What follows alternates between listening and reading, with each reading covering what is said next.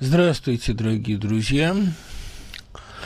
Многие, наверное, ждали, что я не буду проводить сегодняшний эфир, потому что в день смерти матери выходить в эфир как-то это а многим покажется странным, но тут два соображения.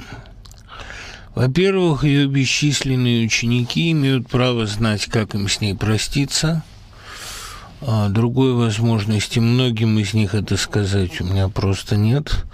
В соцсетях я недостаточно активен, многие из них соцсетей тоже не читают. Отпевание будет в субботу э, в церкви на Ленинских горах, на Воробьевых горах, на нашей любимой смотровой площадке, куда она меня ребенком постоянно водила. Это наш любимый храм – После этого вечером в кафе «Венская сказка» желающие смогут ее помянуть, потому что это ее любимое кафе. Я сегодня э, вообще буду, вероятно, производить впечатление несколько э, заторможенное, потому что, чтобы не разреветься в эфире, я закинул в себя разнообразные седативы, а как-то я не настолько привык афишировать свое состояние, чтобы еще и э, в эфире рыдать.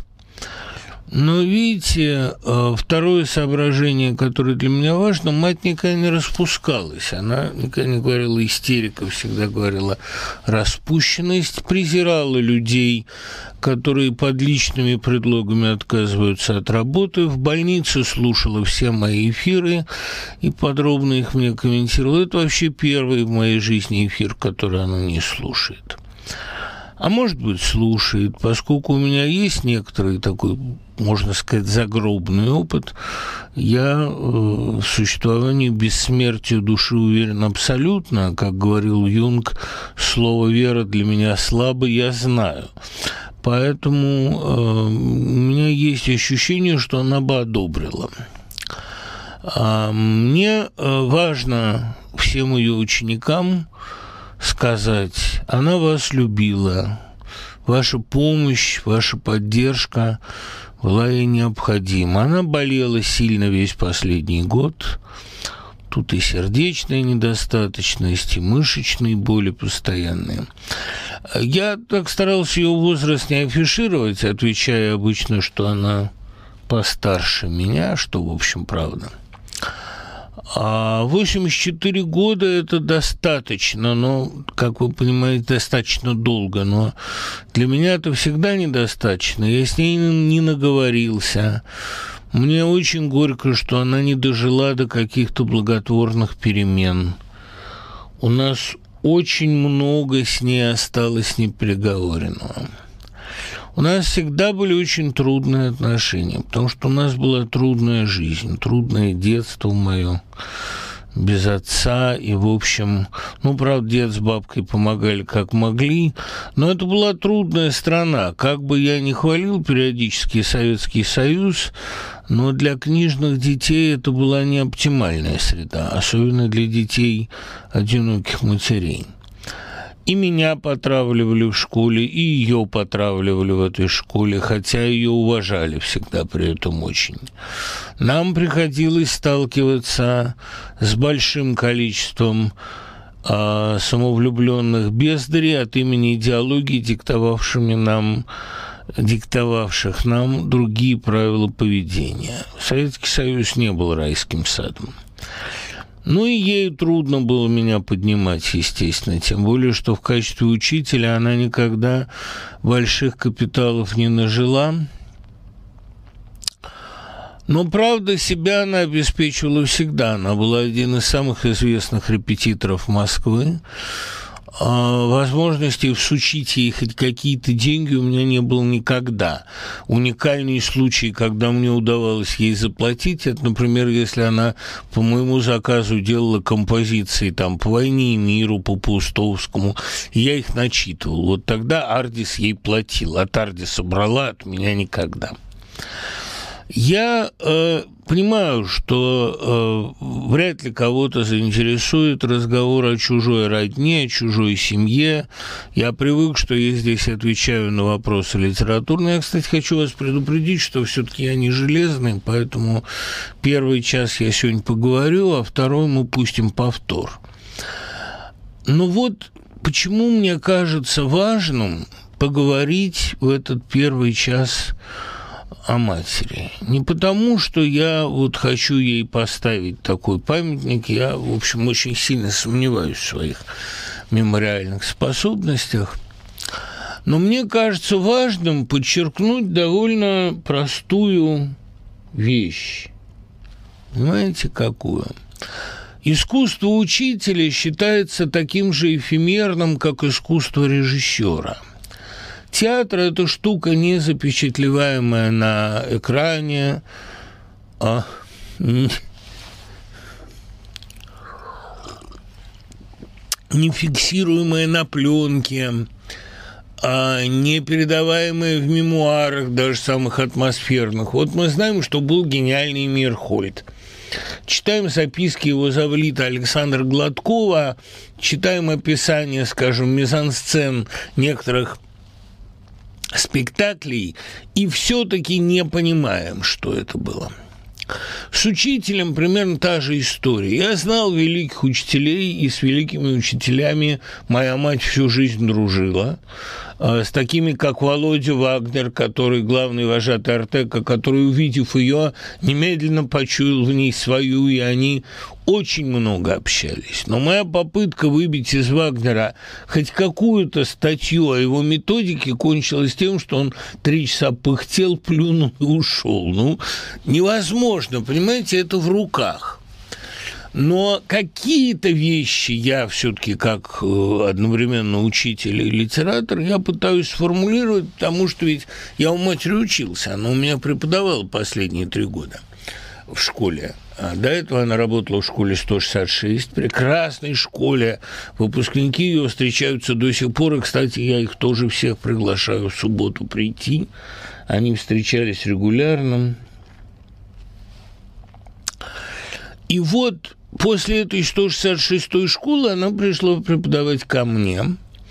И для меня это был некий шок. Понимаете, я же все-таки вырос на ее лекциях, ну не то что на лекциях. Мне, я очень хорошо помню эту мизансцену в нашей тогда еще совсем маленькой квартире на жаркой кухне с плачущими стеклами вечером. Она печет какие-то а, творожники и параллельно мне рассказывает свой завтрашний урок по истории древнего мира про Египет. Она ведь, собственно говоря, окончила историко-филологический в МГПИ филистерчики они назывались. У есть фильчик, филистерчик, филолог-историк. Вот.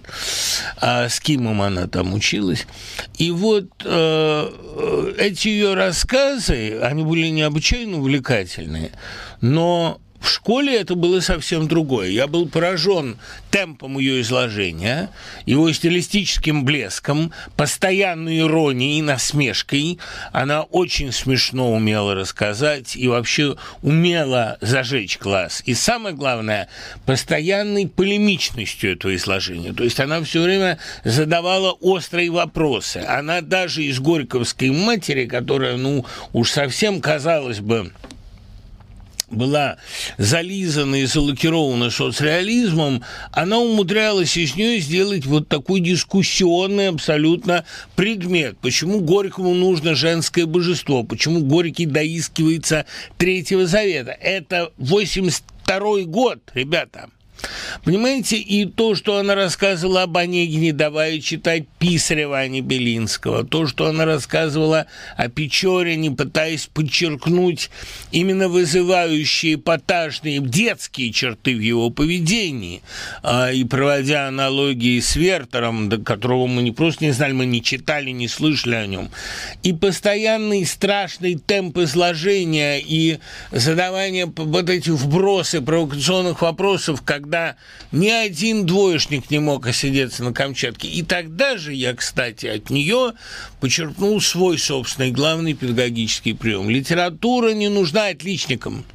У отличников и так все хорошо.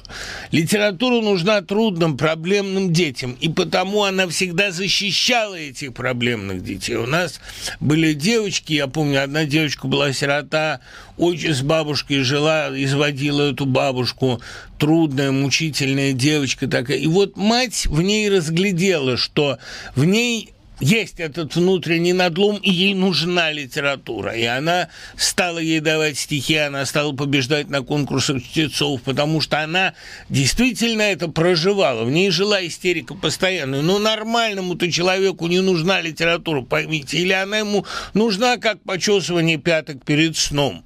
А как матери были нужны детективы, которые она там коллекционировала и глотала пачками, но это не было ее, не отвечало ее внутренним потребностям потребностям.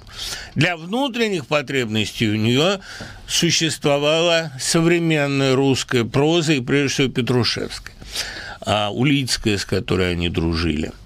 Э, ну, как дружили? Охотно общались. Они редко виделись, но очень охотно. Вот, то есть для меня Главный ее урок заключается именно в том, что литература должна поднимать со дна Э, тех, для кого нет никакой другой надежды. Понимаете, вот, кстати, я помню, она мне рассказывала один такой сонет Ивана Франко, где сказано, что поэта последний поэт последнего нищего э, делает богачом. Вот это да, эта литература это делает. И я наблюдал, как она именно к последним апеллировала. Те, кто по всем предметам отставали, у нее на литературе блистали, потому что она умела эту маргинальность превратить в достоинство. Я уже не говорю о том, что э, все вот эти учительские примочки, приемчики –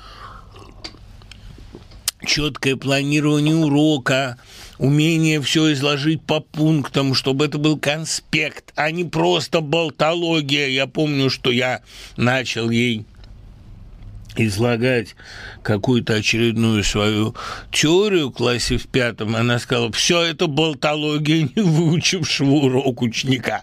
Да, это болтология. То есть э, менее строго сформулировать. Отсюда, кстати, был всегда ее интерес к формальной школе, к Тынянову, вот к таким штукам.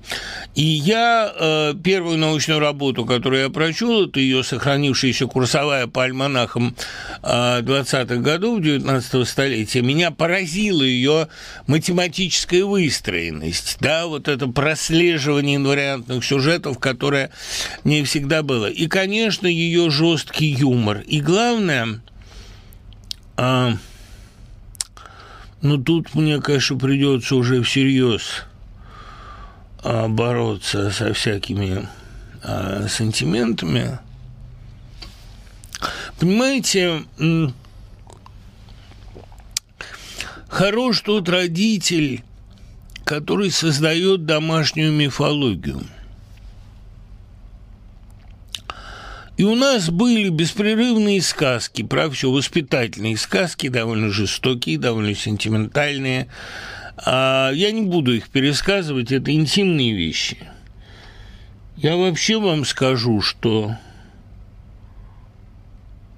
отношения с матерью всегда интимнее, чем отношения с женщиной, любой другой, потому что мать вас видит слабым, беспомощным, видит самые стыдные ваши какие-то первые литературные попытки, первые попытки думать.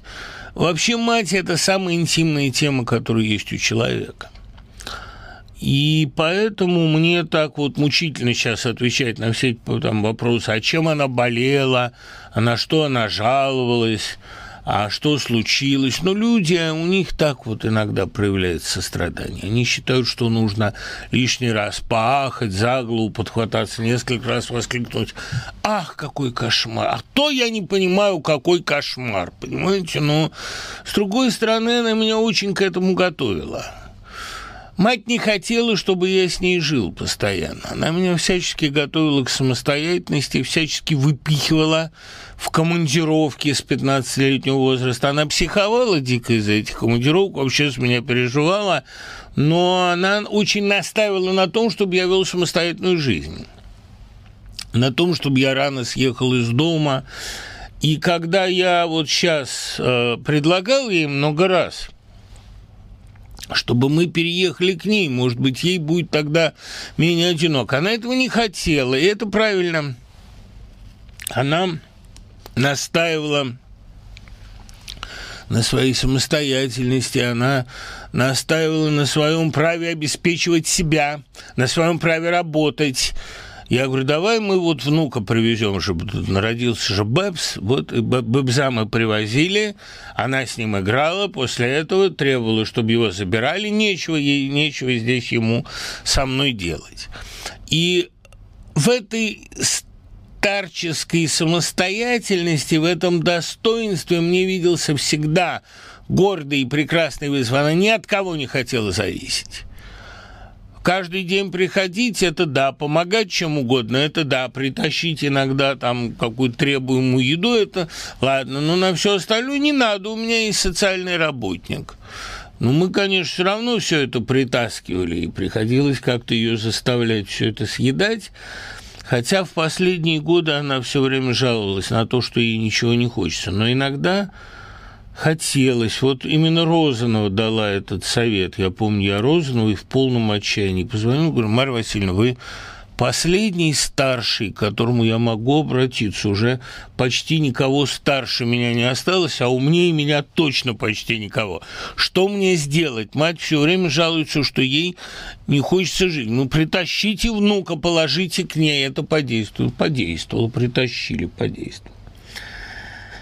Ну вот, я всегда думал и думаю, что главное в человеке – это ум, это интеллект, потому что и совесть – функция от интеллекта. Один подонок тут с этим недавно стал публично спорить, а такой подонок довольно высокопоставленный. Я не буду его удостаивать личного упоминания, но я действительно убежден, что совесть зависит от ума, потому что ум – это воображение, это умение поставить себя на чужое место – ну вот, э, и этот ум матери, ее потрясающая память, ее волшебная способность сопоставлять разные отдаленные тексты, ее волшебное умение поставить себя на место героя и сострадать ему, э, и умение выдумать сказку воспитательную. На этих сказках я вырос – это создавало пространство волшебное, огромное. Понимаете, с большинством людей общаешься,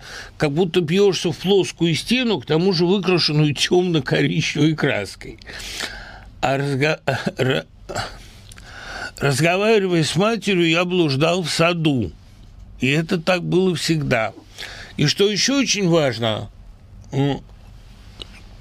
как всякая нормальная свекровь, она поначалу не принимала моих жен – и всегда э, находила в них хорошие, проникалась к ним и постепенно начинала их любить за то, что они меня терпят. Это тоже хорошая черта. Ребят, спасибо вам за всем, за все ваши добрые слова, тут за а, соболезнования всякие. Вот Дим Кравченко, любимый мой консультант по музыкальной части, питерский. Дима, кстати, вот вы когда будете «Истребители» читать, вы там найдете главу, прямо-таки написанную по мотивам разговоров с вами. Не надо бороться с сантиментом. Дим, я не борюсь. Но я не могу себе позволить, а, так сказать, рыдать в эфире. Это никому не надо. И потом, понимаете, что важно? Я-то знаю, что мы увидимся все. Я знаю, что мне придется давать отчет ей за то, как я тут себя веду. Вот э, мать очень двойственно себя вела. Это тоже забавно. Она всегда меня предупреждала, чтобы я не высовывался, и повторяла мне всегда из «Короля Лира» эту нашу любимую реплику. Мы очень любили Лира в постановке Малого театра, где дважды мы ее смотрели, где Павлов играл Шута, и там он с удивительным выражением повторял, когда хозяйка запекала угрей, она била их по головам, и повторяла «Не высовывайся, не высовывайся». Я так и помню ее интонацию. Ну и его интонацию. И вот она все время мне повторяла «Не высовывайся». Но при первых проявлениях какой-то осторожности, не скажу трусости с моей стороны, она впадала, конечно, в фурию, она впадала в неистовство. Э, она, э, значит, Э, потребовала, чтобы мы, когда было нельзя, пошли к Соловецкому камню. Запрещенная была акция уже в 2012 году. Хорошо помню, как мы к ней идем, и узнав ее, полицейский а, подходит к ней, а, ну, она часто же там появлялась и на эхе, и в пресс-клубе подходит к ней. На мгновение его каменное лицо теплеет, и он ей говорит, вы не думайте, мамаша, мы все понимаем и стремительно отходит. Мы так гордились прям, это нас восхищало. А мать очень э, не хотела, чтобы я вырос маменькиным сынком. Если я в детстве боялся, там я очень любил на лыжах ездить с горки, но некоторых горок я боялся. И если я с горки боялся съехать, то мать со мной день не разговаривала. Я на следующий день съезжал. Она очень хорошо умела не только разговаривать, но и не разговаривать. Это ей удавалось виртуозно. Я вообще не скажу, что у нас были идиллические отношения. Идиллические отношения бывают у родителей, которые редко общаются с детьми. Он где-то там живет, вы ему там присылаете э, письма или деньги, он присылает вам яблочки, и у вас идиллические отношения. Мой сын, хитрый Андрюша, который, значит, тайно от меня дал интервью собеседнику, спасибо собеседнику за соболезнования, спасибо «Новой газете». Ребят, я так вас люблю, я так, в общем, мало для вас делаю, а, какие-то там лирические туманности, а вы вот как-то помогаете изо всех сил. И прекрасно Малюкова написала в новой, и, значит, только Сабурова, тоже наш э, замглавного, взяла интервью Андрюхи. И вот Андрюха, он честный малый такой, даром что артист, он совершенно не умеет в жизни притворяться, и он им честно рассказывает. Я, я совершенно не понимал, он говорит, как такие похожие и одинаково, такие твердые, такие неудобные отец и бабушка могли друг на друга орать, а через пять минут спокойно чаевничать. Да, мы друг на друга могли орать. У нас это было принято, мы орали. Но я в этом не раскаиваюсь, потому что это тоже было проявлением неравнодушия. Я, наверное, мог бы раскаиваться в одном. Понимаете, что я, я совершенно не собираюсь там исповедоваться перед микрофоном, это дурной тон. Но я в одном мог бы раскаяться. Я не мог ей простить, что она стареет. Понимаете, я не мог ей простить, что она э, слабеет, что она на какие-то вещи там, я ее тащу в театр, она не ходит, тащу в санаторий, она не ходит, тащу за границу, она не едет. То есть я не мог ей простить, что она зависит слишком от квартиры, от режима, от пребывания, от диеты. Я-то привык что она вот та самая всемогущая, все выдерживающая, она все способная а у всякого сына матери-одиночки такое представление о ней. Поэтому мне случалось раздражаться, конечно, да. Но ей случалось раздражаться. Сколько раз я слышал, что я неблагодарный эгоист. Но она так не думала. Во всяком случае, другим она так не говорила. Да и потом мне очень нравилась цитата из Ильи Кормильцева, которую я немедленно, конечно, ей донес. Зачем слово эгоист, когда уже есть слово человек? Тут очень хорошее письмо. А, Мне кажется, вы на глазах приходите в себя, не остаться ли вам на второй час. Это хорошо, это не дурно сказано. Я попробую.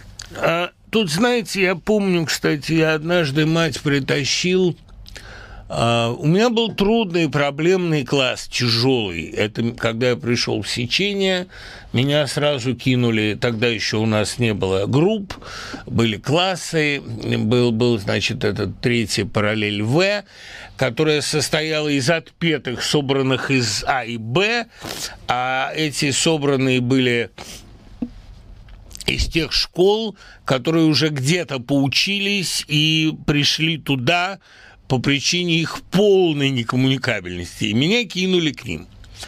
С этим классом у меня возник поразительный контакт, потому что э, я, вот это уже мое ноу-хау, я начал с ними говорить, как говорил бы с аспирантами, со всякими сложнейшими терминами, сложнейшими теориями, приговаривая, как вы, конечно, понимаете.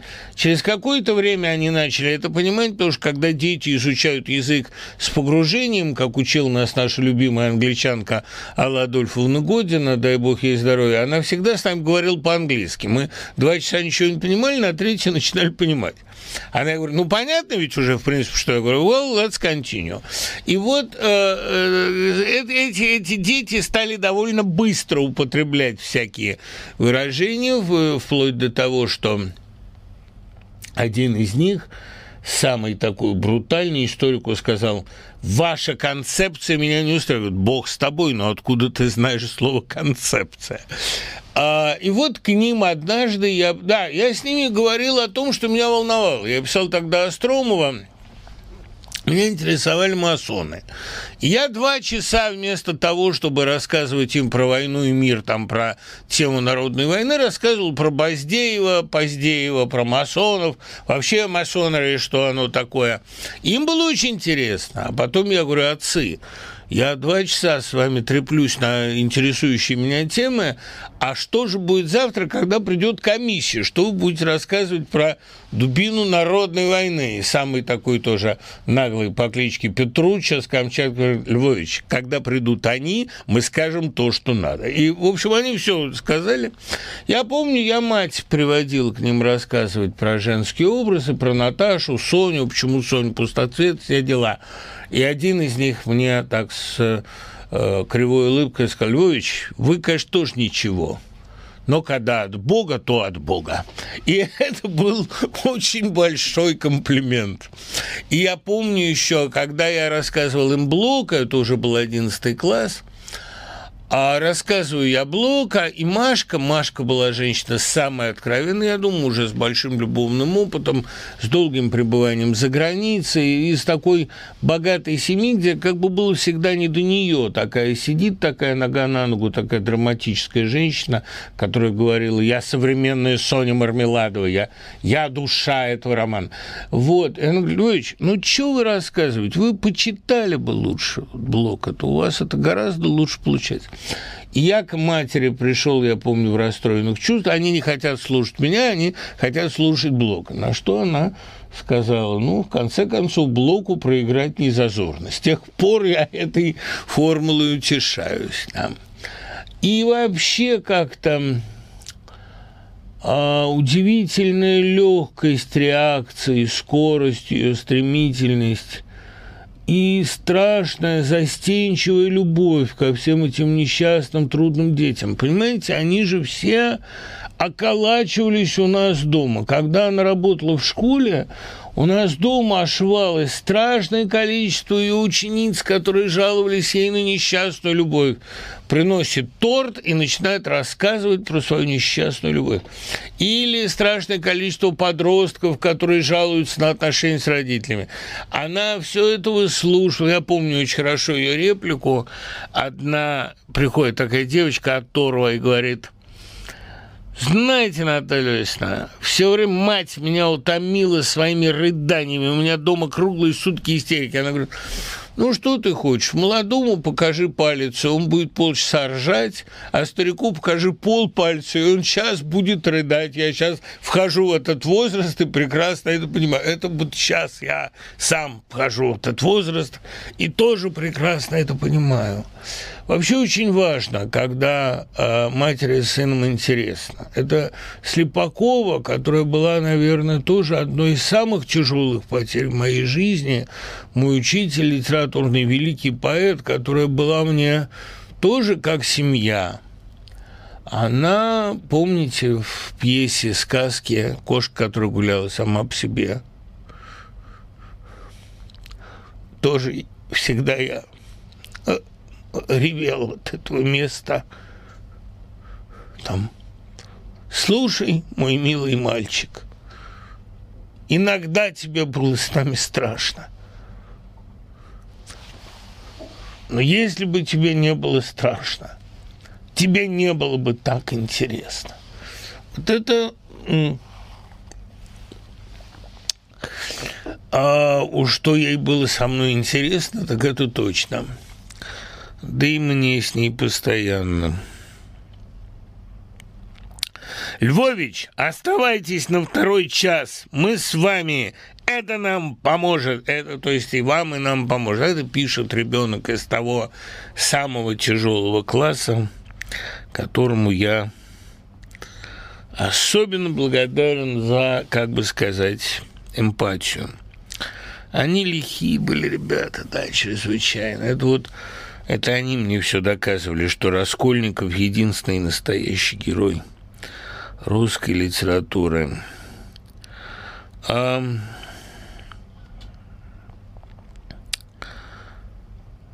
Литература единственное, что не дает сойти с ума. Да, вы правы. Конечно, правы. Понимаете, вот э, тут очень многие пишут, что вот эта боль, которая навсегда, что нет никаких утешений. А, ребят, вот я не стал бы вам врать, тем более, что я не стал бы врать в эфире. И зачем бы мне это было нужно? Я как-нибудь отличаю медикаментозные галлюцинации от метафизического опыта, потому что метафизический опыт у меня есть и так – и много в моей жизни совпадений. И то, что наш с Катькой день, день нашей встречи – оказался вот днем смерти матери. И то, что в моей жизни счастье и страдания и горе так тесно всегда переплетены, и то, что один мой сын родился в день рождения Слепаковой, а второй в день ее смерти, и то, что я ощущаю такую сильную загробную помощь от всех людей, про которых пишу и с которыми имею дело. Я помню, как я, собираясь писать Пастернака, у Лёвы Мочалова, уже Слепакова умерла, у Лёвы Мочалова на даче, а мы же вместе придумывали план книги, там есть ему благодарность, и главу про сестру мою жизнь мы вместе писали, потому что я не люблю сестру мою жизнь, а граф ее знал наизусть. И мы решили погадать на книге, открыли Пастернака переписку с Фрейденберг, и открылось нам на словах «С нетерпением жду твою книгу». И я решил, да, надо писать. Вот. И дождь хлынул, и Лёва сказал, это вам, Димочка, привет от Бориса Леонидовича. То есть я чувствую такие вещи. Поэтому я знаю, что мы увидимся. Я знаю, что мы будем друг другу помогать. Я знаю, что мы вместе. Я знаю, что Человек – это такая перчатка, в которую Бог засовывает руку. В какой-то момент он эту перчатку сбрасывает, но рука-то не девается никуда. Мы такое щупальце, такое чувствилище Божье. И я не знаю, и Синявский часто говорил, я не знаю, куда девается личность. Битов вообще с великолепным высокомерием говорил, личность не более чем мозоль. Мозоль от трения души о внешний мир.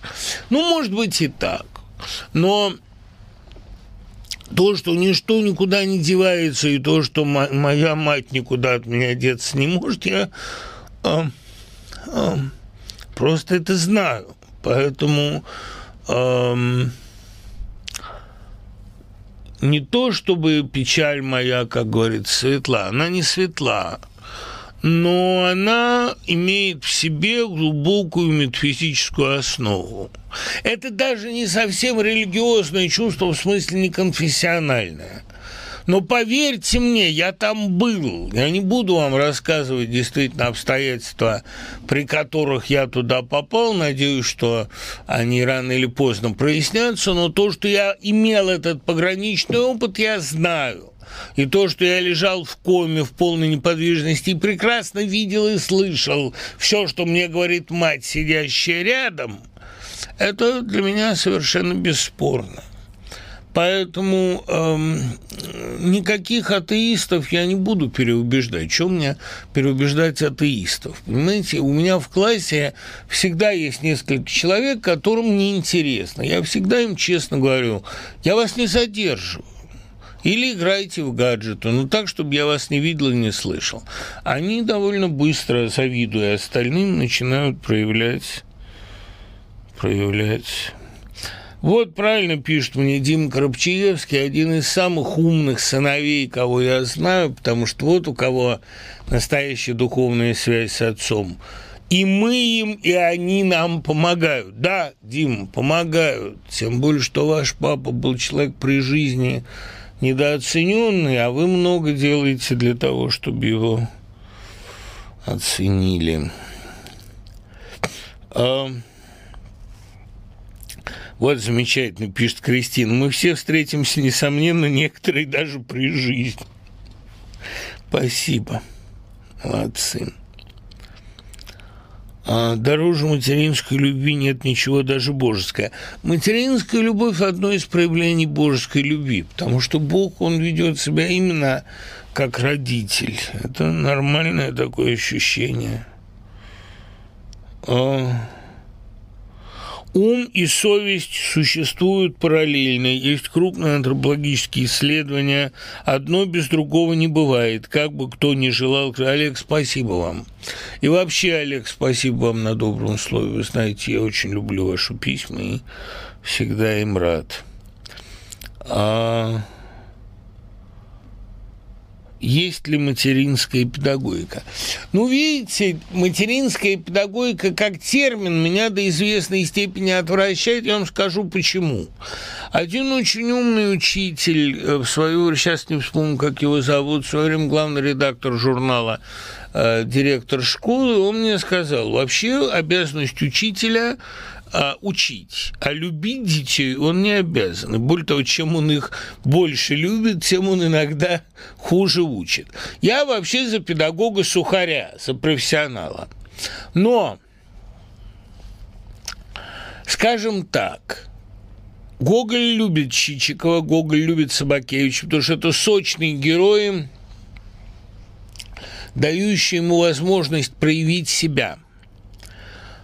А сложный ученик – это мой любимый ученик, потому что он дает мне возможность принять вызов, он дает мне возможность продемонстрировать мой педагогический максимум. И когда мои школьники оперируют моей терминологией, моей аргументацией, когда они, я их не зомбирую, но они становятся на мою точку зрения и моим ключом открывают тексты, это для меня большое утешение, это для меня большое счастье. Так что, э, ну, как мне сказал один врач в Склифе, он сказал, Ваша мать очень тяжелый пациент, но я люблю тяжелых пациентов, потому что это вызов моему профессионализму. И он больше других делал, чтобы ее вытащить. Он, кстати, один из немногих, кто с ней разговаривал. Ей надо было, чтобы ее не просто лечили, а чтобы ей объясняли, чтобы с ней разговаривали. Без диалога она существовать не могла. Вот, э, понимаете, э, Профессиональные навыки умирают последними. Мать мне часто говорила, что э, она же репетировала всегда, репетировала до последних дней. Она сказала, что э, последнее, что я могу делать, это дать урок. Обед сварить могу не всегда, дом не всегда мне и нужен, а дать урок я смогу всегда. Э, только мне трудно уже физически – два часа говорить. Но э, это по-прежнему моя радость, это мое наслаждение. Потому что она умела и любила это делать. А вообще надо делать то, что умеешь. Ну, тут мне пишут, чтобы я, значит, э, ни в коем случае не самоедствовал. Я не буду самоедствовать. Хорошо. Понимаете, если бы это от меня завидовал, зависело. А однажды мне посчастливилось видеть вашу маму на одном литературном ток-шоу, куда вы пришли вместе. Я была поражена ее красотой. Да, я тоже всегда был поражен ее красотой. Она э, не чуждалась отнюдь э, любви, не только ученической, в нее многие влюблялись. Она, конечно, жизнь свою посвятила воспитанию меня, и если у нее и были романы, она их от меня скрывала. Но мать умела быть очаровательной, да, мать у меня красивая, это верно. А это потому, что умный человек всегда красив. А у Джека Лондона в «Смирительной рубашке» интересная мысль о том, что главная часть человека – это информация – не информат, там иначе сказано. Главная часть человека – это его духовное послание. И именно это позволяет герою смирительной рубашки путешествовать сквозь время. И если рассматривать эту вещь шире, понимаете, я ведь вообще фан Джека Лондона. Мне мать, когда мне было 11, подсунула морского волка. Ну, Мартин Иден у меня не пошел, а железную пету она сама терпеть не могла. Но «Смирительная рубашка» – это великая книга, ребята. Она не вошла в восьмитомник, ну, то есть семитомник с дополнительным восьмым, но она вошла в большое собрание, ведь тело человека – это его смирительная рубашка. Понимаете, это история о том, как освобождать душу от тела.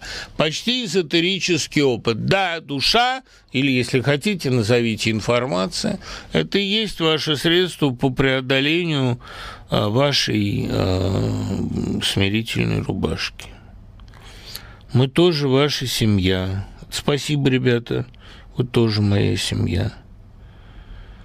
А, Сургут с вами. Даже, даже, даже не знаю, даже не знаю, а, так сказать, а, радоваться ли этому. У вас же там сейчас поздно. Но, Сургут, спасибо. Я тоже с вами. Вот то, что у нас большая страна, это здорово. Я тут делал интервью с Дебровым. Дебров же умный очень человек, тонкий, и он понимал, что вот э, в последние дни матери, когда уже она э, почти не реагировала ни на что внешнее, но меня всегда, конечно, узнавала, и мы разговаривали – Слава богу, меня пускали к ней. Спасибо, вообще должен сказать огромное спасибо Склифу. Я таких врачей нигде никогда не видел. Они волшебные. Спасибо. Они жесткие ребята, но волшебные. И они очень профессиональные. Простите меня, что я лез так на ездил каждый день. Вообще, ну, спасибо. И вот, короче, э, Дебров, как-то меня желая утешить и приподнять, он меня позвал в гости под предлогом, что ему хочется поговорить, потому что он понимал, что поговорить надо мне. И вот мы стали разговаривать с ним, и он сказал, да, может быть, 60% российской территории – это вечная мерзлота. Я готов допустить, что 60 от этих 60% не могут и не должны вообще быть обитаемы. Но сам огромный объем этой территории и огромный объем этой аудитории делает каждое наше слово весомым. Цивилизованная, освоенная, технологичная часть России сопоставима по объему, может быть, с Германией. Но, ну, такая высокотехнологичная, высококомфортная. Но то, что Россия – это еще и тайга – страшное пространство, в котором человек может выжить сутки, это максимум. То, что это еще и мерзлота, то, что это безразмерный Байкал, гигантские горы, хибины, плато Расвумчор – то, что все вот это безумное, часто необитаемое пространство подзвучивает наши слова. Разве это не окупает рождение здесь? Со всеми его неизбежными минусами, со страхами, э, с полицейщиной, с чем. Это я сейчас перевожу его слова на свой язык, он выражался менее радикально. Но я это к тому, что действительно, когда думаю, что вот Сургут сейчас с тобой – это круто, Сургут крут, да. А если бы со мной была сейчас какая-нибудь другая меньшая территория, я бы не чувствовал, что я что-то значу. Понимаете, как ни странно, как я не мал на этом пространстве, но оно делает меня больше. Вот. Тут очень много вопросов, я на них попробую тоже поотвечать.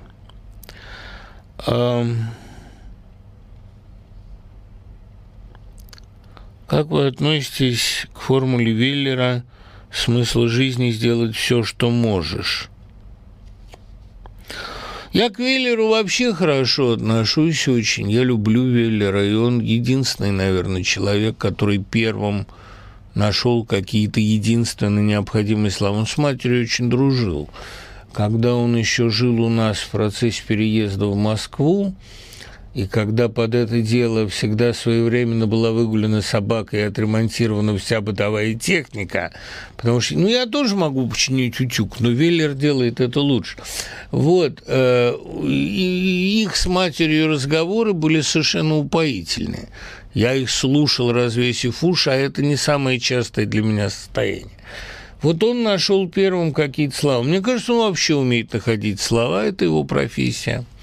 И слова «сделать все, что можешь» меня устраивают. Или, как вариант, вовсе ничего не делать. Такая аскеза, полное воздержание.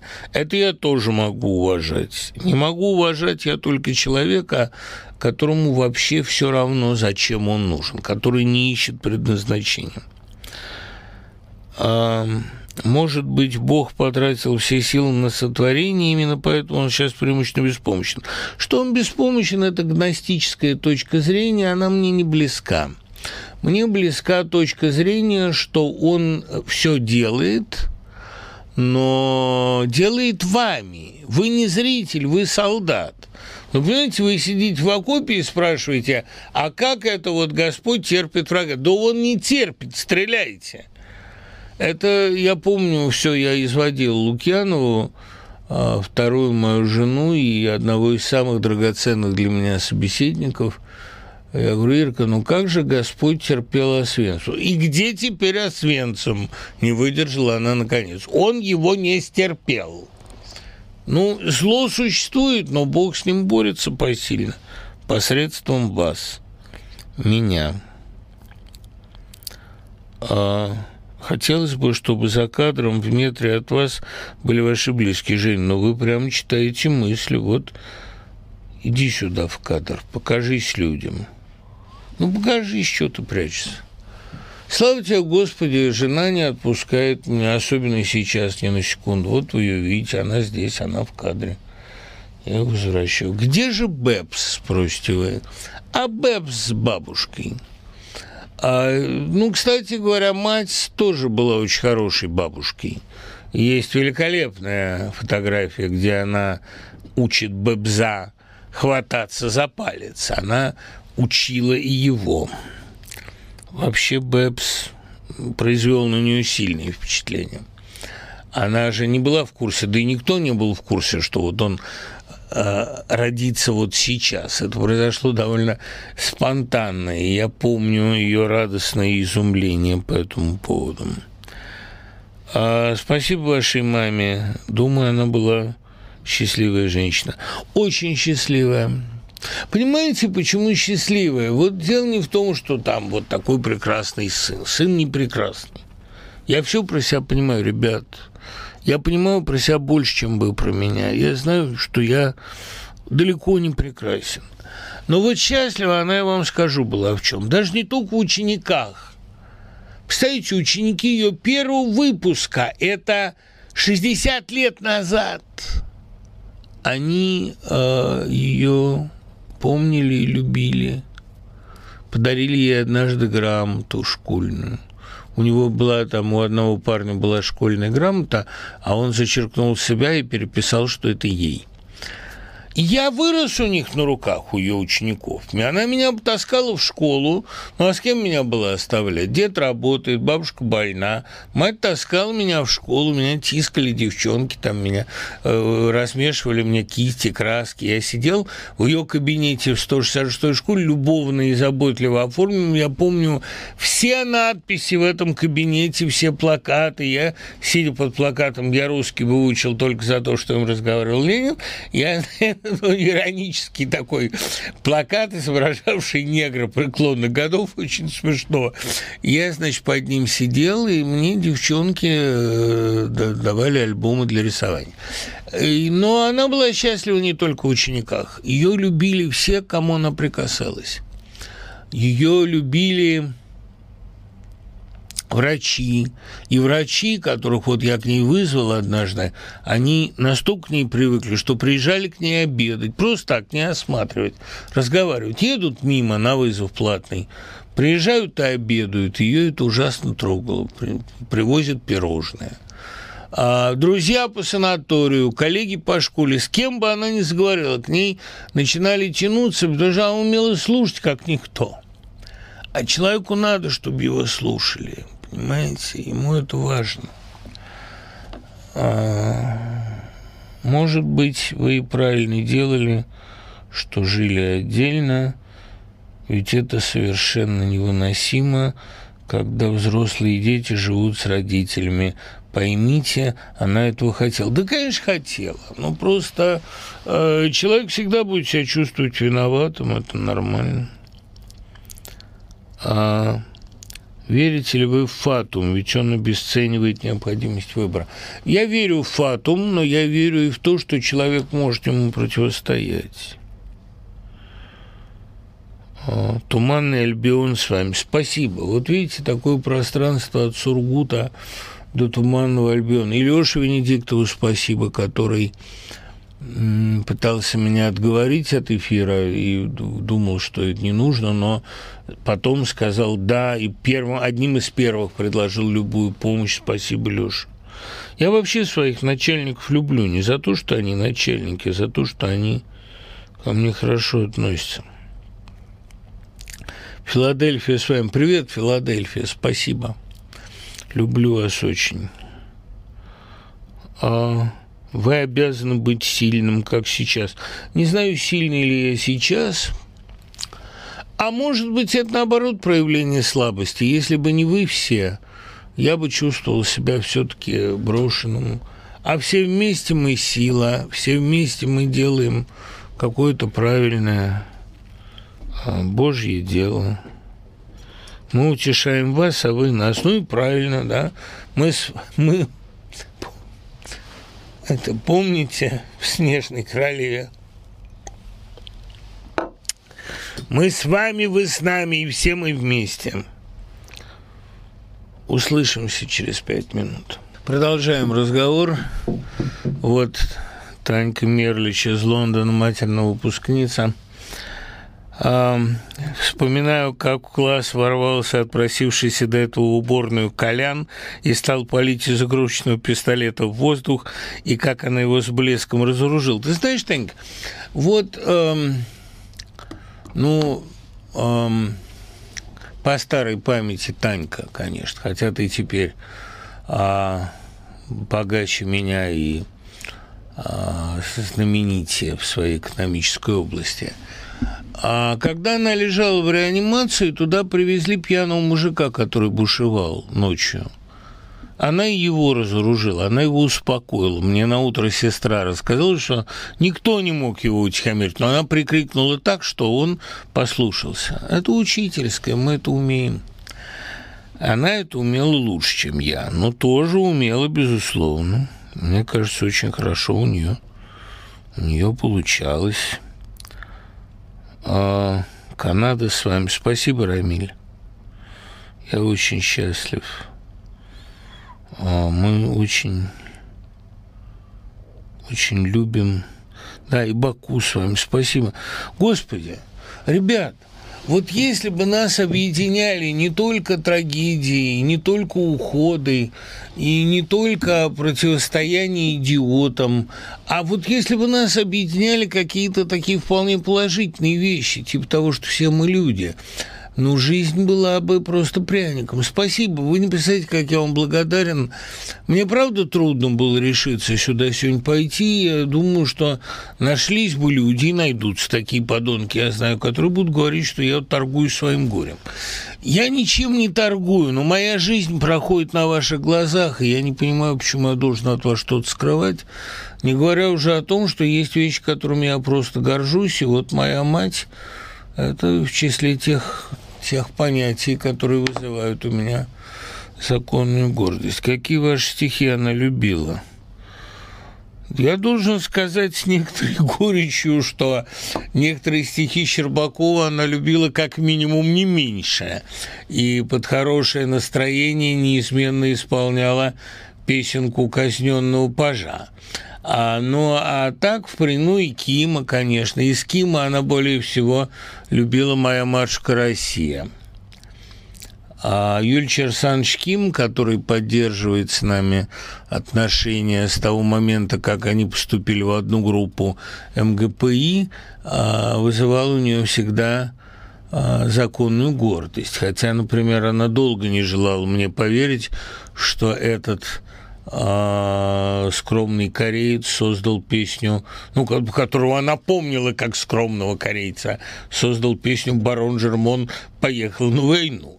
Когда она от меня девятилетнего ее услышала, трудно было а, выразить э, ее негодование. Кто был ее любимый исторический? О! Кто был ее любимый исторический персонаж? Ричард Львиное сердце. Айвенга я услышал тоже в ее пересказе впервые. Ричард «Львиное сердце». Я спросил, почему? Он сказал, потому что король, и он имел право царствовать, но он воевал. Да, вот мы имеем право ничего не делать, но мы делаем, потому что нам это вот правильно. А как ваша мама относилась к Стругацким? А, к миллиарду восторженно, к попытке к бегству восторженно, к граду обреченному недоуменно, а к гадким лебедям резко негативно, к улитке на склоне восторженно. Вот так странно. Но я заставил ее все это а, прочитать. А, почему ваша мать любила Лимонова? Потому что у моей матери был безупречный литературный вкус – и еще, потому что когда на процесс по газете «Мать» защищать меня пришли Розанов, Синявский и Лимонов, одновременно оказавшиеся в Москве и дружески обнявшиеся, и по левую руку от нее на скамье сидел Синявский, а по правую Лимонов, которые в самоиздате ходили и имелись у нее дома еще в тамоиздатских копиях, она мне впервые сказала, а, да, вот это, конечно, глупость была твоя газета, это мать, это отвратительно, но, пожалуй, сегодня я впервые тебя зауважала. Это было приятно. А еще мне очень нравилась одна ее фраза. Я помню, когда я вернулся из армии, моя мать впервые в жизни попробовала водку. Ну, до этого она как-то любила белое виноградное вино, иногда ей случалось пить коньяк, у нее был грузинский ухажер, она любила роскошь. А водка как, ну, не доходили руки. И тут вернулся я. Моя девушка тогдашняя мне подарила бутылку водки 45 градусов сибирская, и мать хлебнула. А, с довольно невозмутимым выражением. Я говорю, ну что, как, скажи, ну ведь это так интересно, первый опыт. Она задумчиво сказала, мне кажется, я начинаю понимать, что в этом находят. Этой же фразой я ей, помнится, оценил мой первый митинг. Когда я впервые пошел на митинг, говорил, ну как? Мне кажется, я начинаю понимать, что в этом находят. Да? Немного это опьяняло. А кто был ее любимым поэтом? Ну, у нее были чрезвычайно широкие вкусы, и, знаете, у учителя словесности кто любимый поэт? чисто по-человечески я ей очень нравился, но э, из моих стихов далеко не все. Она больше всего любила, наверное, период там, ну, сборника «Ясно». А, ну, отдельные какие-то стихи. А, а из э, поэтов, вот таких поэтов, если брать действительно и Пушкинскую плеяду, и остальных, то э, у нее было странное, очень детское отношение к Фету. Вот Фет ей казался очень эм, не просто красивым, Наверное, вот она любила цитировать фразу Толстого откуда у этого добродушного толстого офицера берется такая лирическая дерзость. Вот, наверное, эта лирическая дерзость ее восхищала, да, и она из Фета цитировала очень много. И я всегда говорил, что это высокопарные стихи, что это слащавые стихи, на что она презрительно говорила, только скунс Вонючка может не любить такие стихи. Это очень справедливо. Вот. Эм, естественно, что ей очень нравился Чутчев Денисевского цикла. А, ей очень нравился Майков. Ну, вот эти поэты, она пыталась исправить эту несправедливость относительно второго ряда. Ей нравилась лирика в основном сугестивная. Она говорила, что стихи не должны быть понятные. Блок нет имени тебе весна, нет имени тебе мой дальний. Я Блока в огромных количествах усвоил с ее голоса. Она страшно много знала его наизусть. При этом она не любила 12, но умела объяснить, как 12 связаны со снежной маской и почему 12 – великая вещь. Действительно, 12 – вещь великая. К скифам мы оба относились э, скептически, как, кстати, Евтушенко – Евтушенко, кстати, очень ее ценил высоко, и когда она ему честно сказала, что его вкус в антологии гораздо лучше, чем в его собственных стихах, он сказал, ничего более комплиментарного я не слышал в жизни, заметил он кисло. А я помню, мы с матерью приехали к Евтушенко в гости, он пригласил и э, он с крыльца крикнул «Я его победил, наконец!» И мать продолжила «Я завлек его в мой дворец», и он просто расплылся от счастья, потому что кто бы мог подхватить эту цитату. Вот. И хорошо я помню, как во время парижской книжной ярмарки я вытащил мать в Париж а, при ее довольно сильном сопротивлении, но мне надо было, чтобы она его посмотрела – и она сказала... Ну, что сказала? Она э,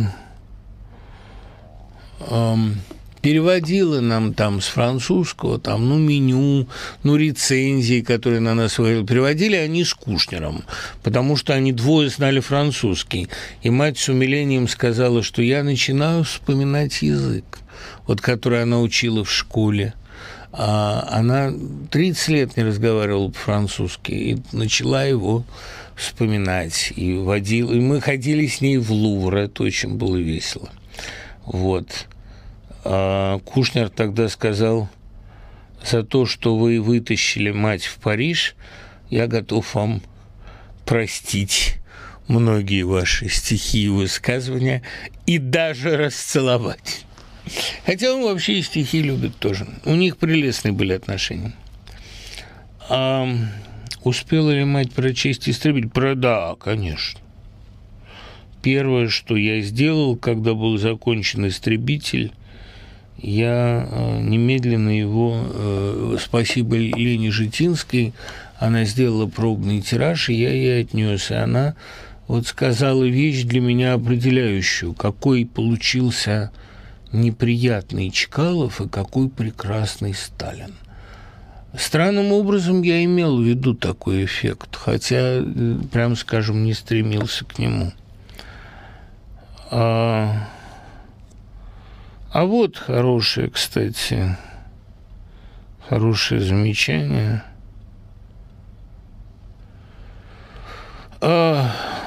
Если мы вас за что и любим, то не за ангельский характер.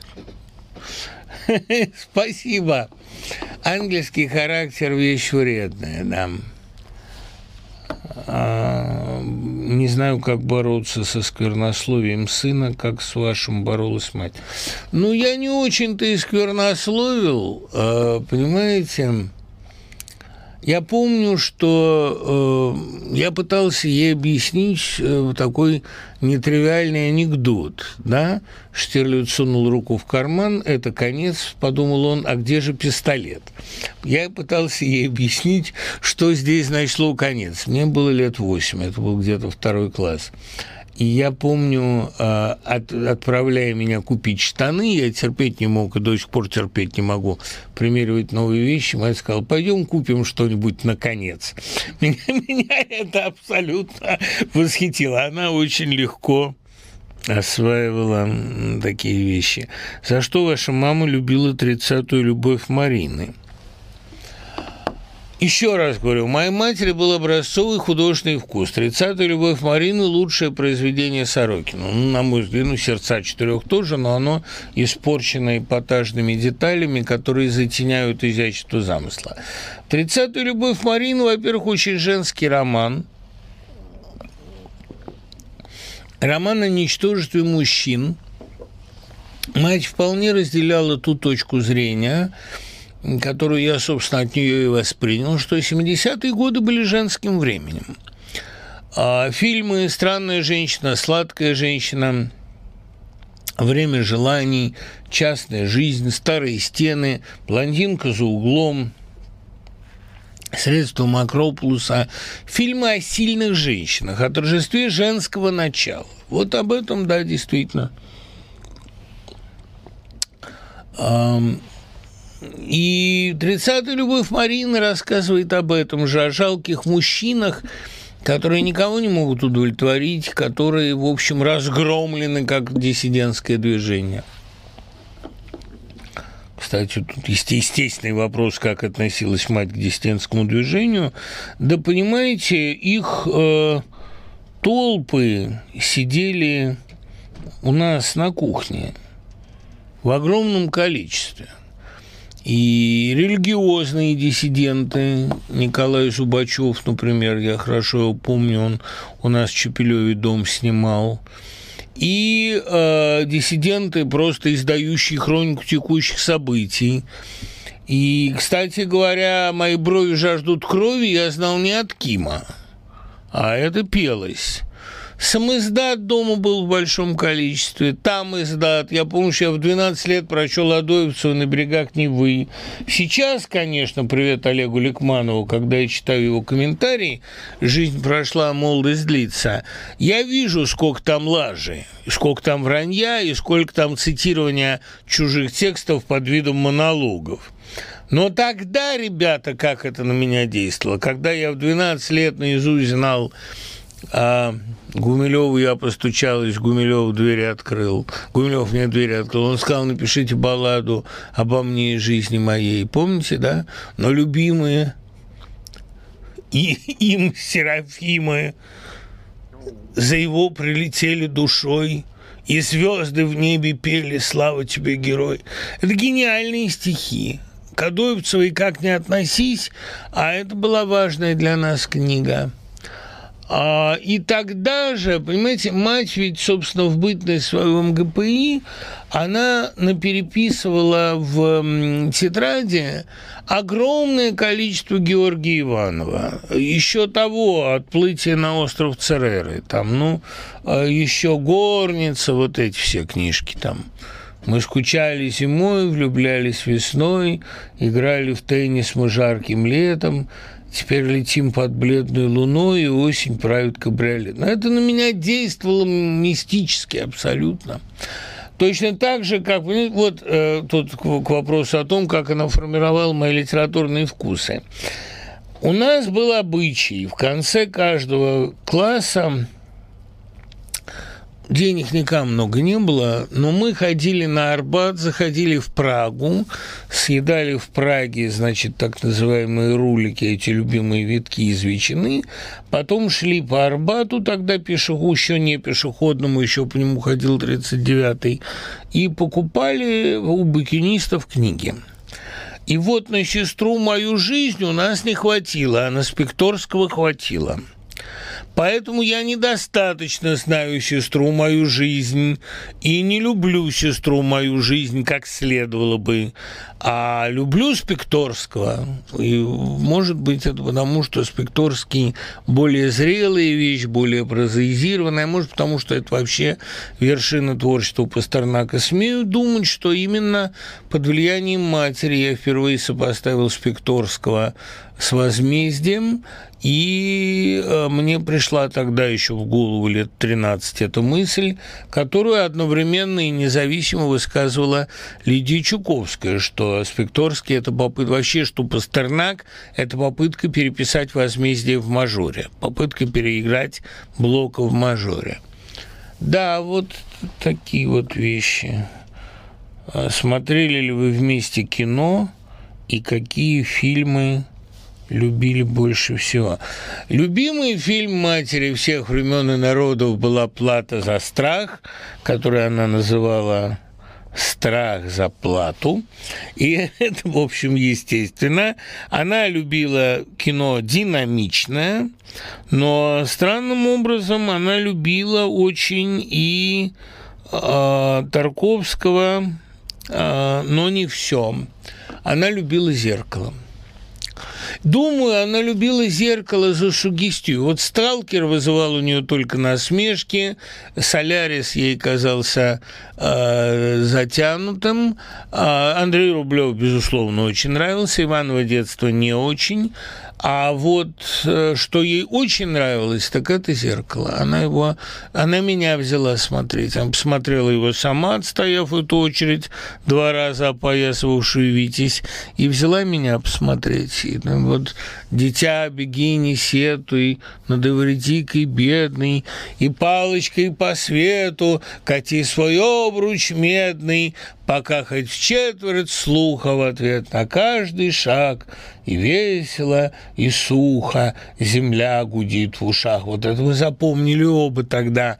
И ей нравилось зеркало не все. Она все равно, конечно, с присущей ей а, язвительностью говорила, что лучшее, что есть в этом фильме, это кинохроника голосующих китайцев, ну, потому что это самое сильное, действительно, и штурмуем Мавлемана. Но ей очень нравился эпизод с военруком, и эпизод с отрубанием головы курицы, и больше всего, наверное, эпизод с Аллой Демидовой э, в типографии. Я помню, я Терехову расспрашивал, что же это все-таки была за опечатка. Она сказала «Сралин». Да, я, я это помню, это мы... Было весело довольно, да.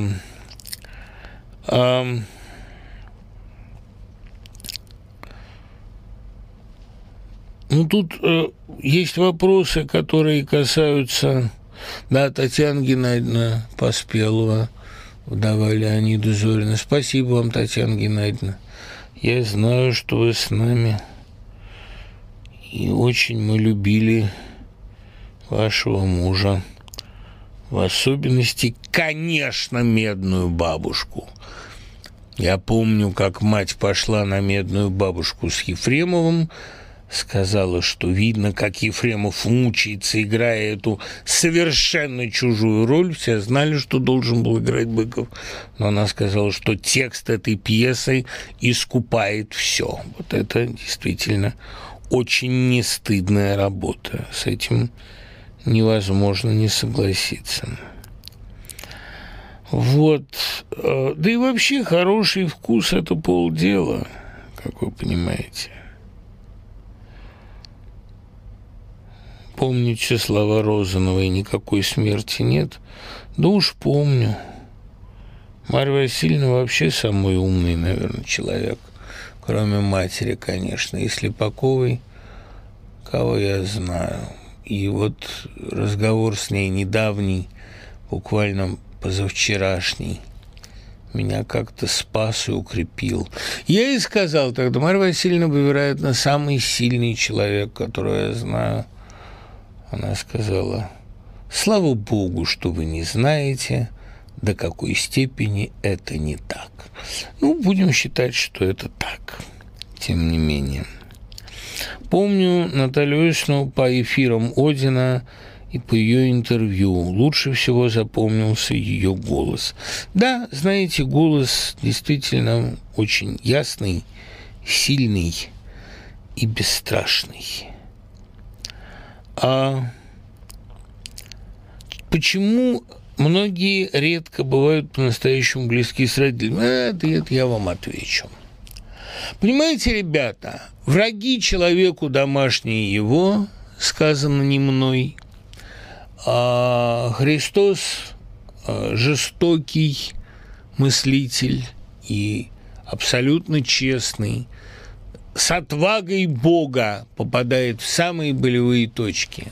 Враги человека домашние его, потому что они могут больнее всего ударить,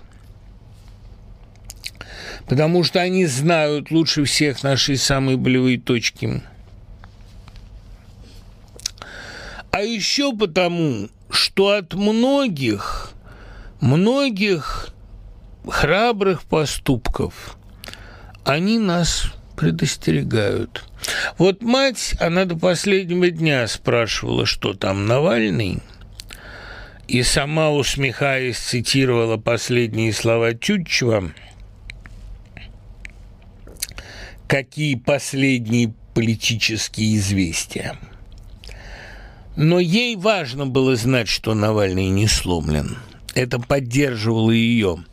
Но представьте себе, что Навальный думает о детях, думает о жене, думает, а как же они без меня? Стране-то я, может быть, и не нужен, а им нужен. Я понимаю эти его сомнения, они у него есть, потому что он живой человек. Враги человека домашние его, потому что они помогают слишком многое оправдать. Понимаете, и трусость, и конформизм, и подлость. И сколько раз я себе говорил, не пойду на митинг, если меня повинтят, там повинтят, мать не переживет, ей так трудно, а кто ей побежит за продуктами.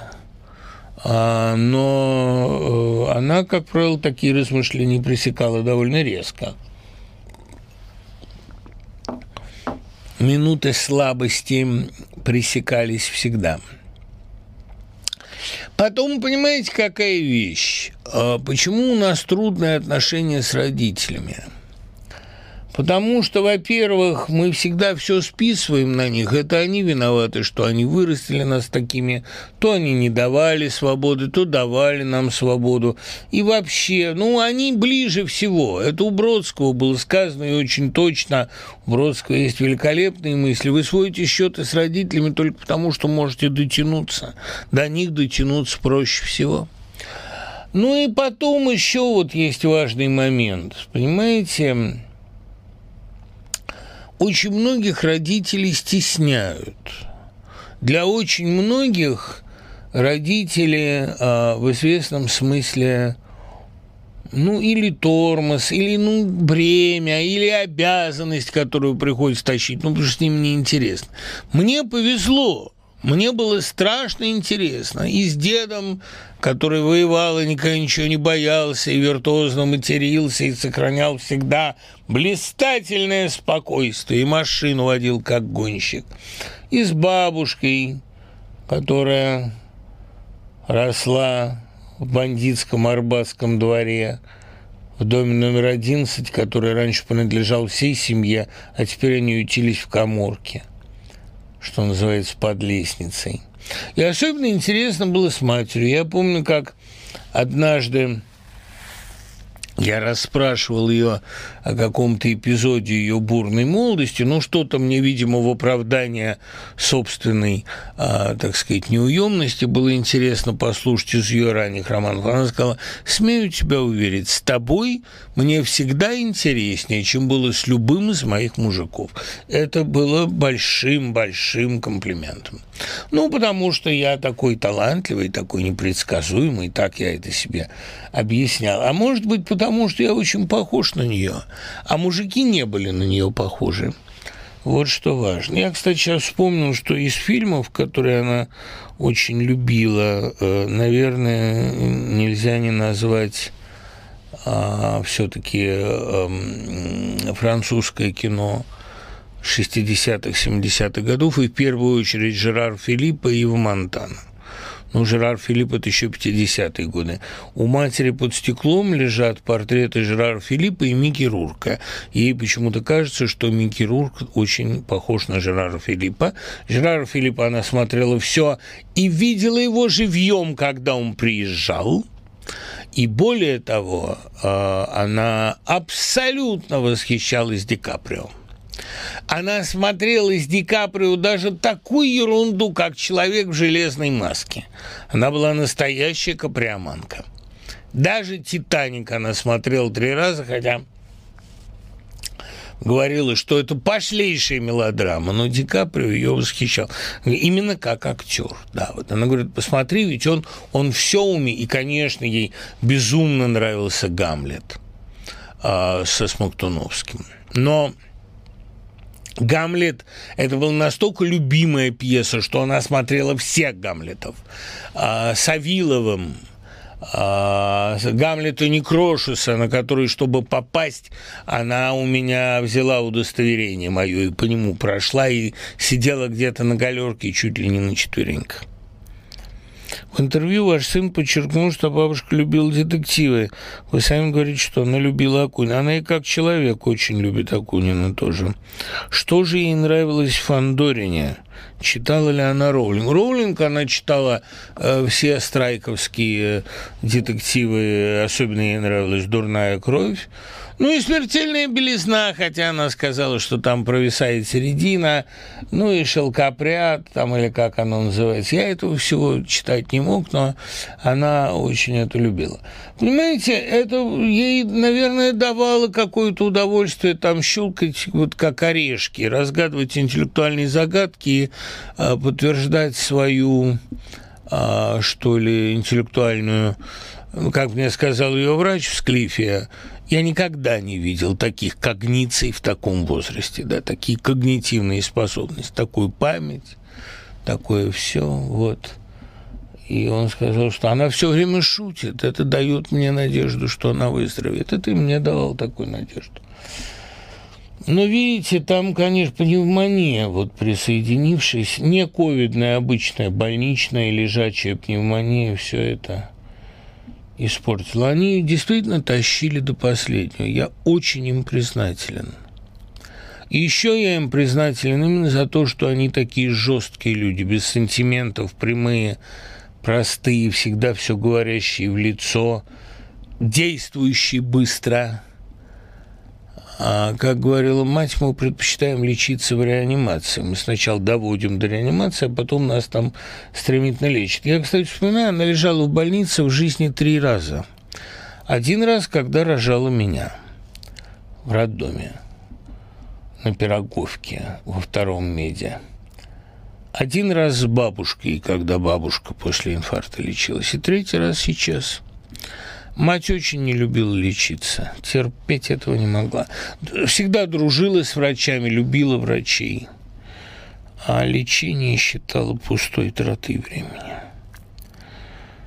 Прочтите что-нибудь, что отражает ваше состояние, если захотите. Ох, ребята, не буду я отражать свое состояние а мое состояние отражают какие-то другие вещи. Вот жена моя отражает мое состояние. А так, ну, стихи, что-то там, что-то из любимых стихов матери, я, может быть, вспомню и прочту, конечно.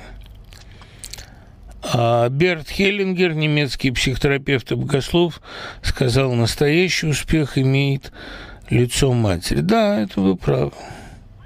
Мать может сделать все, чего не сделает никакой богослов.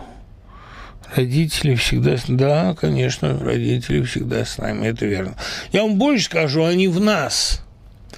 Я вот материнские-то гены в себе чувствую очень хорошо, отцовских не чувствую совсем. И не потому, что я его не знал, а потому, что он был человек другой профессии. Мы филологи, мы отличники.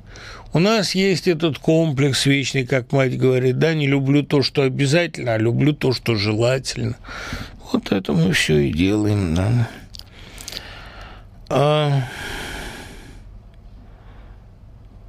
Что в литературе вызывало у вас одинаковый восторг? Совершенно точно Житинский. И как человек, и как писатель. Мать говорила, что Житинский единственный известный ей писатель, который равен себе как человек. О Житинском она это говорила, а Лимонове не говорила. Более того, он ее бесил – но как писатель восхищал, восхищало все, даже палач. Она говорила, какая ерунда, как написано, вот какая динамика, энергия какая. А мать вообще, она не была пуританкой в литературе. Ей нравились и такие вполне себе рискованные тексты. Только вот Жанна жены она терпеть не могла, как, впрочем, я. И, конечно, ей нравился Веллер. И как писатель, и как человек.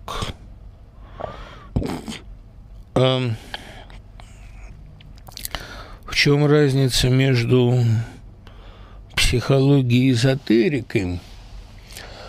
А, примерно в том же, в чем между э, медитацией и наркоманией. Эзотерика проникает с отмычкой туда, куда психология входит с ключом. Я же, понимаете, Олег, я никогда не э, относился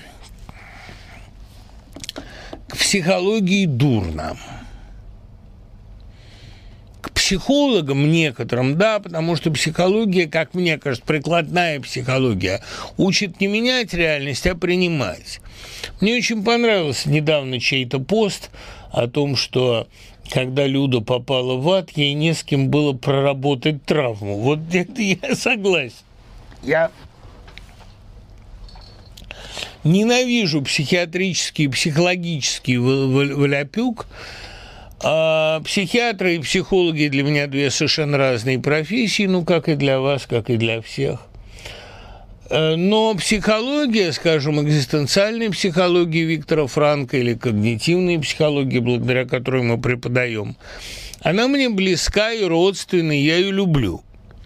Но я не люблю а, психоаналитиков, которые утешают богатых бездельниц. Вот это мне не интересно. кису обиделась и побежала к психологу. Это даром никому не нужно. Э, эзотерика э, поэтична, мила, как предмет изучения, но совершенно невыносима как э, мировоззрение. Могла ли ваша мама повлиять на ваше мнение, даже если вы были в чем-то убеждены? Она считала, что не может. И, может быть, не без оснований – я могу сказать одно. Она не могла повлиять на мое отношение к моим женщинам. А вне зависимости от того, нравились они ей или нет, я их продолжал хотеть, любить, приводить домой. Мне это всегда разрешалось, спасибо. И, э, в общем, я как-то... Здесь я всегда оставался тверд, и я вам больше скажу, ребята, more than this, я, как правило, отказывал, оказывался прав оказывался прав. А вот что... Другое дело, что матери, кстати, было страшное дело, ей всегда нравились те мои женщины, которые мне казались почему-то наибольшими оторвами. Вот, э, самые веселые, самые пьющие, самые неразборчивые в связях. Почему-то вызывали у нее восторг. Я говорю, мам, ну она же, вот она мне изменяет с тем-то и тем-то. Ну, она так очаровательна, с ней есть о чем поговорить. Она вот не сидит как сыч, она со мной разговаривает, она меня замечает. Ну да, у таких женщин часто есть такое светлое обаяние, дар общения. Эта энергия очень импонировала. Одна моя девушка, такая замечательная, сильно пьющая, однажды по пьяному делу опрокинувшая наш буфет, она совершенно не вызывала у нее негодования. Наоборот, она говорила, какие у нее глаза, какие у нее сияющие глаза, и какая она веселая, как она энергичная, и не то, что вот эта твоя и называла совершенно скучную, правильную, такую очень красивую, но совершенную Гермиону. А, ей, а вот это вот вызывало мне восторг.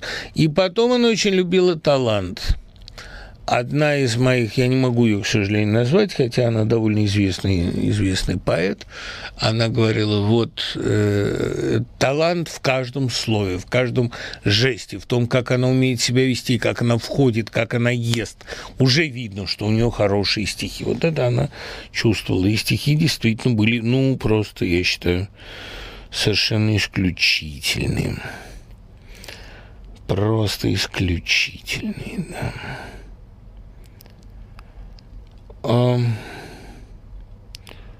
Расскажите о творчестве Нины Федоровой. Увы, ничего не знаю. Очень хорошо, что вы не отказались от эфира. Нет, не откажусь, конечно. Кажется ли вам, что на наших глазах происходит раскол цивилизации? Шекспира запрещают, Марка Твена задвигают на задней полке. Как ваша мать относилась к новой этике? А к новой этике относилась с глубочайшим презрением, как и ко всем а, таким новациям и патологиям. А, вот к чему относилась очень хорошо – а, так это к движению Black Lives Matter, потому что а, ненавидела всякий национализм и всякий расизм. Хотя и понимала, что это расизм наоборот, но она говорила, вот это я понимаю, этот перегиб палки я понимаю.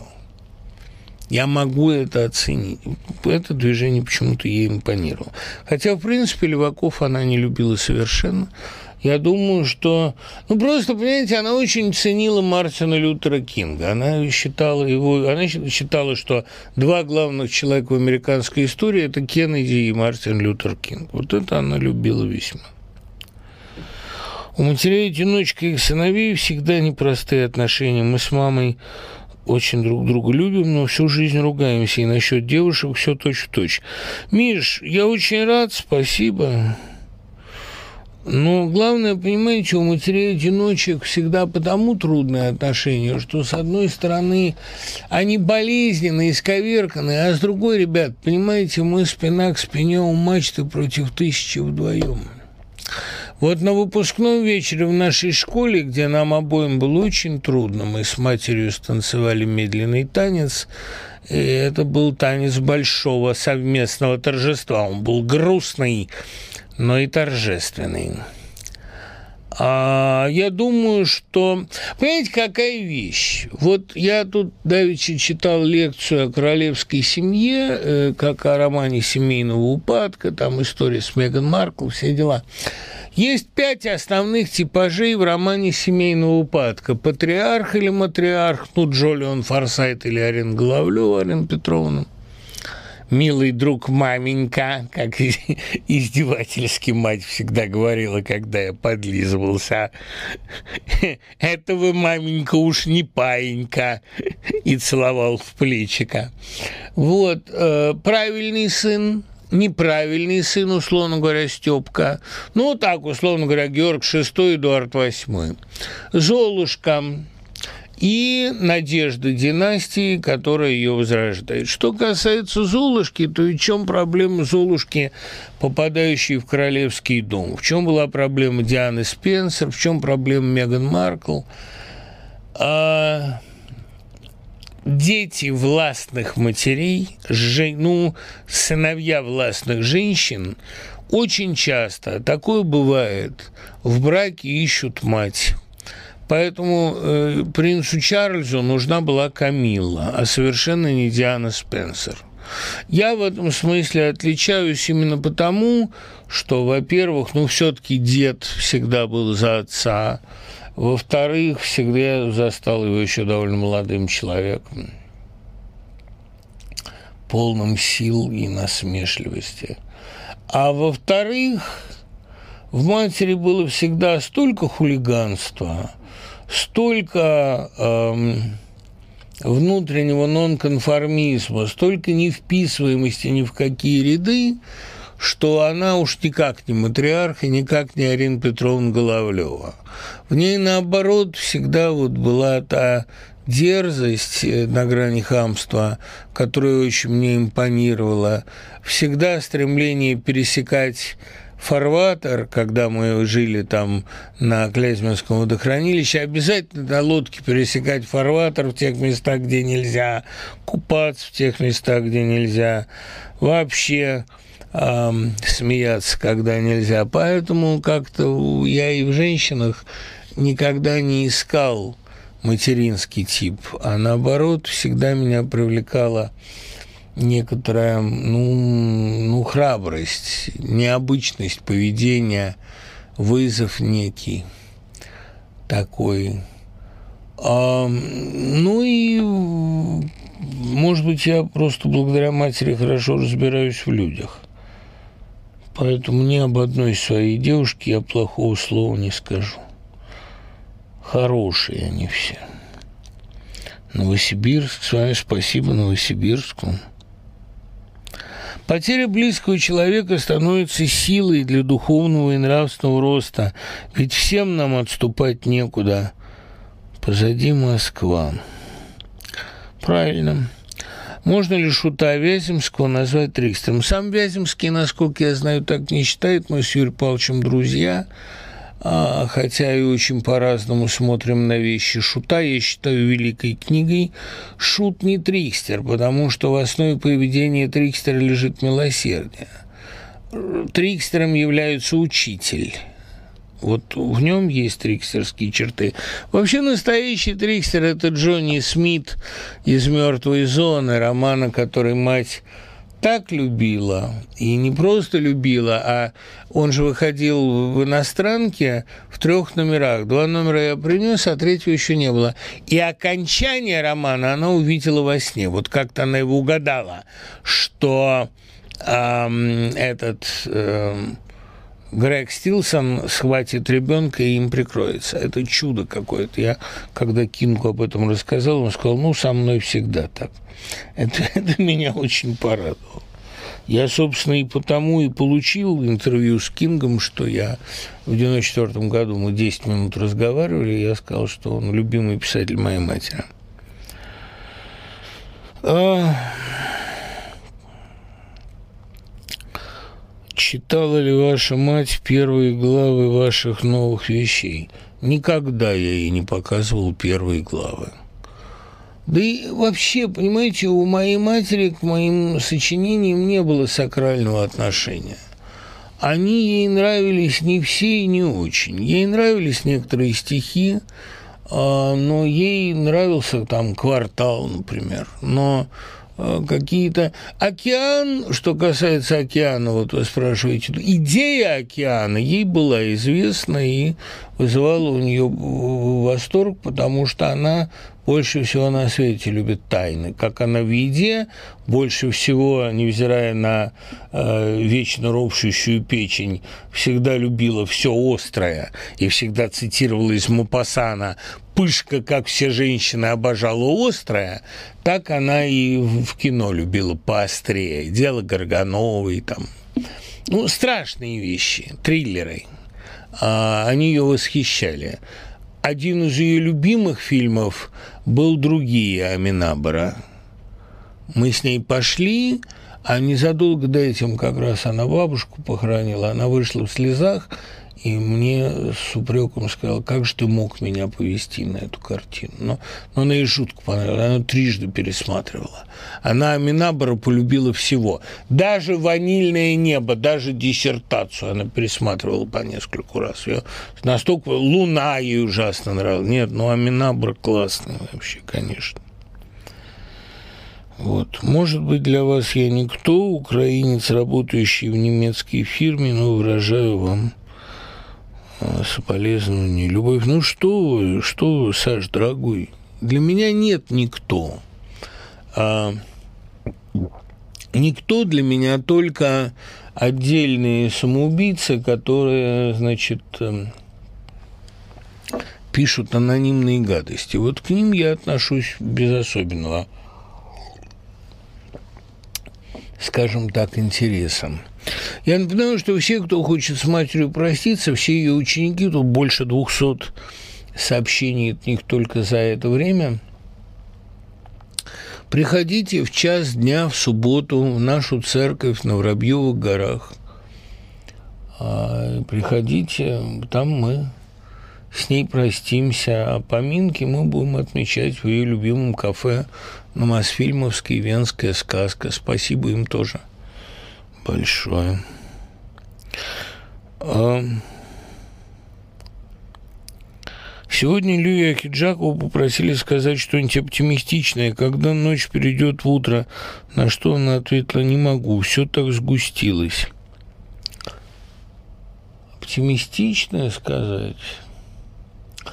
Знаете, вот я могу сказать оптимистичное одно, наверное – Цельная эпоха порождает цельных людей. Чем она хуже, чем она беспросветнее, тем выше ее монолитность, тем лучше люди ее порождаемые.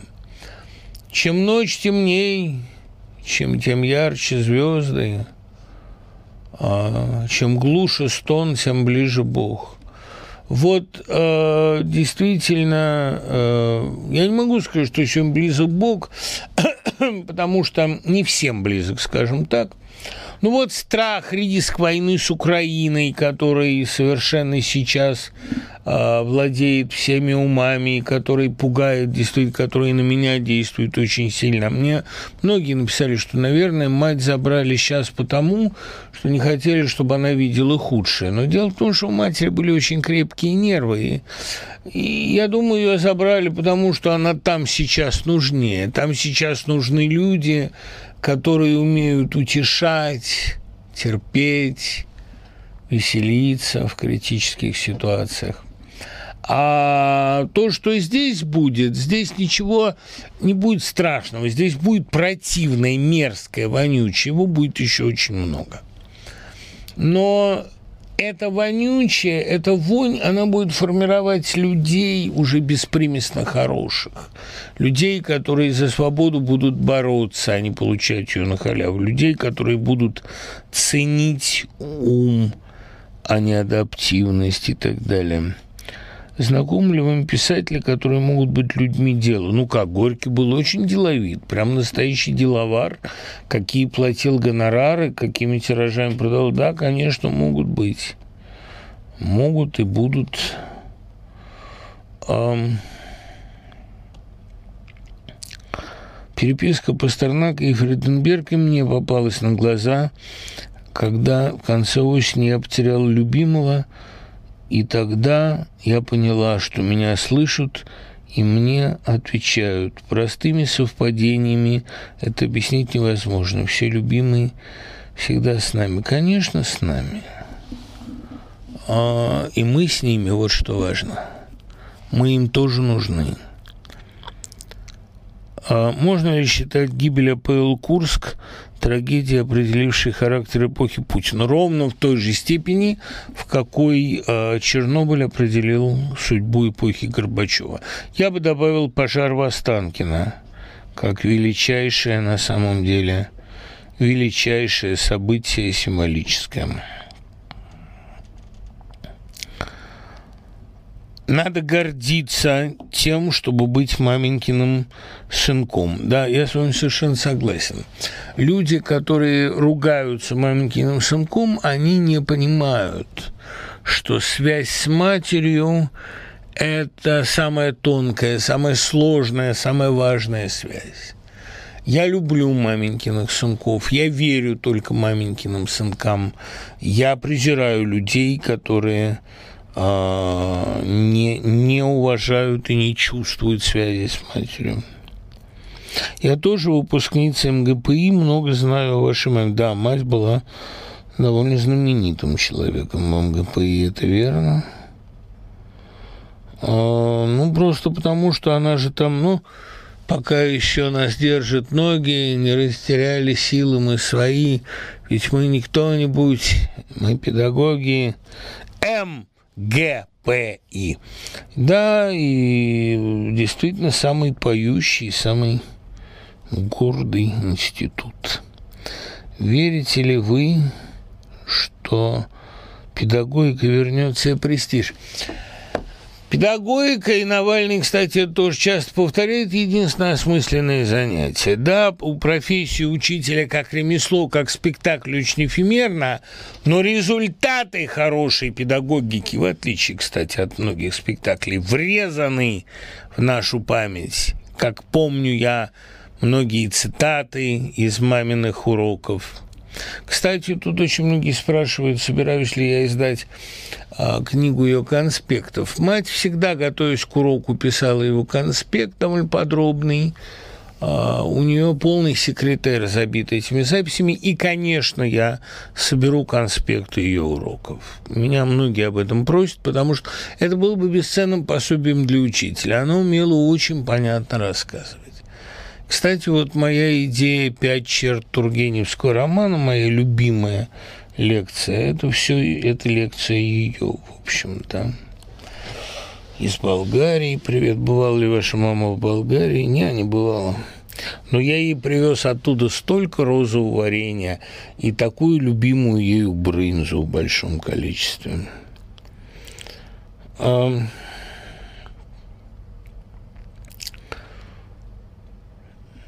Да, безусловно, я буду ну, и эти, эти конспекты публиковать именно потому, что, понимаете, большинство современных учителей к урокам готовятся иногда, и мне случается очень поверхностно. Они пролистывают текст и несколько источников.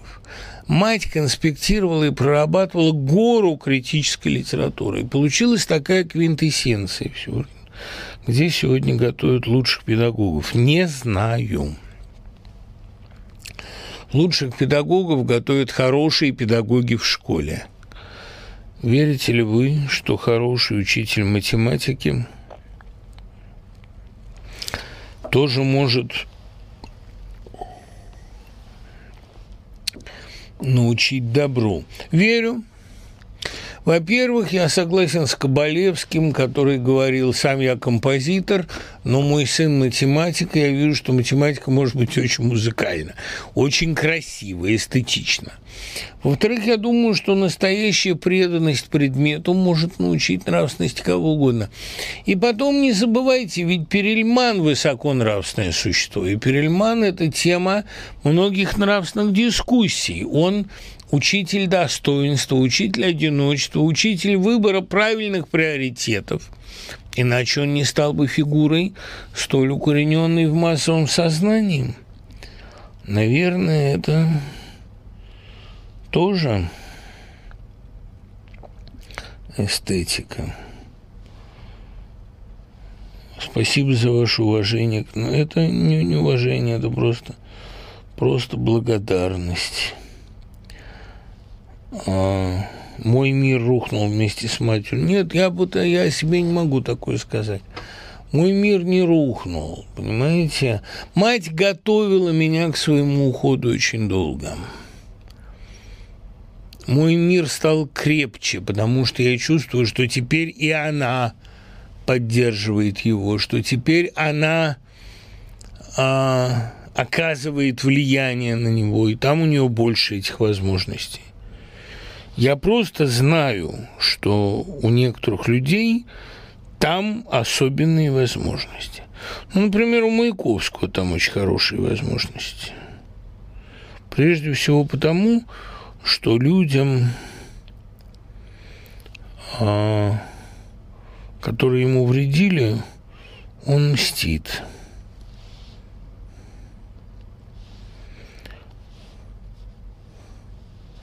После... Да, спасибо, Витя Косаков. Витя, спасибо вам огромное. Вы такой классный. Такой любимый. Во время этого эфира я понял, как же много добрых, искренних, замечательных людей.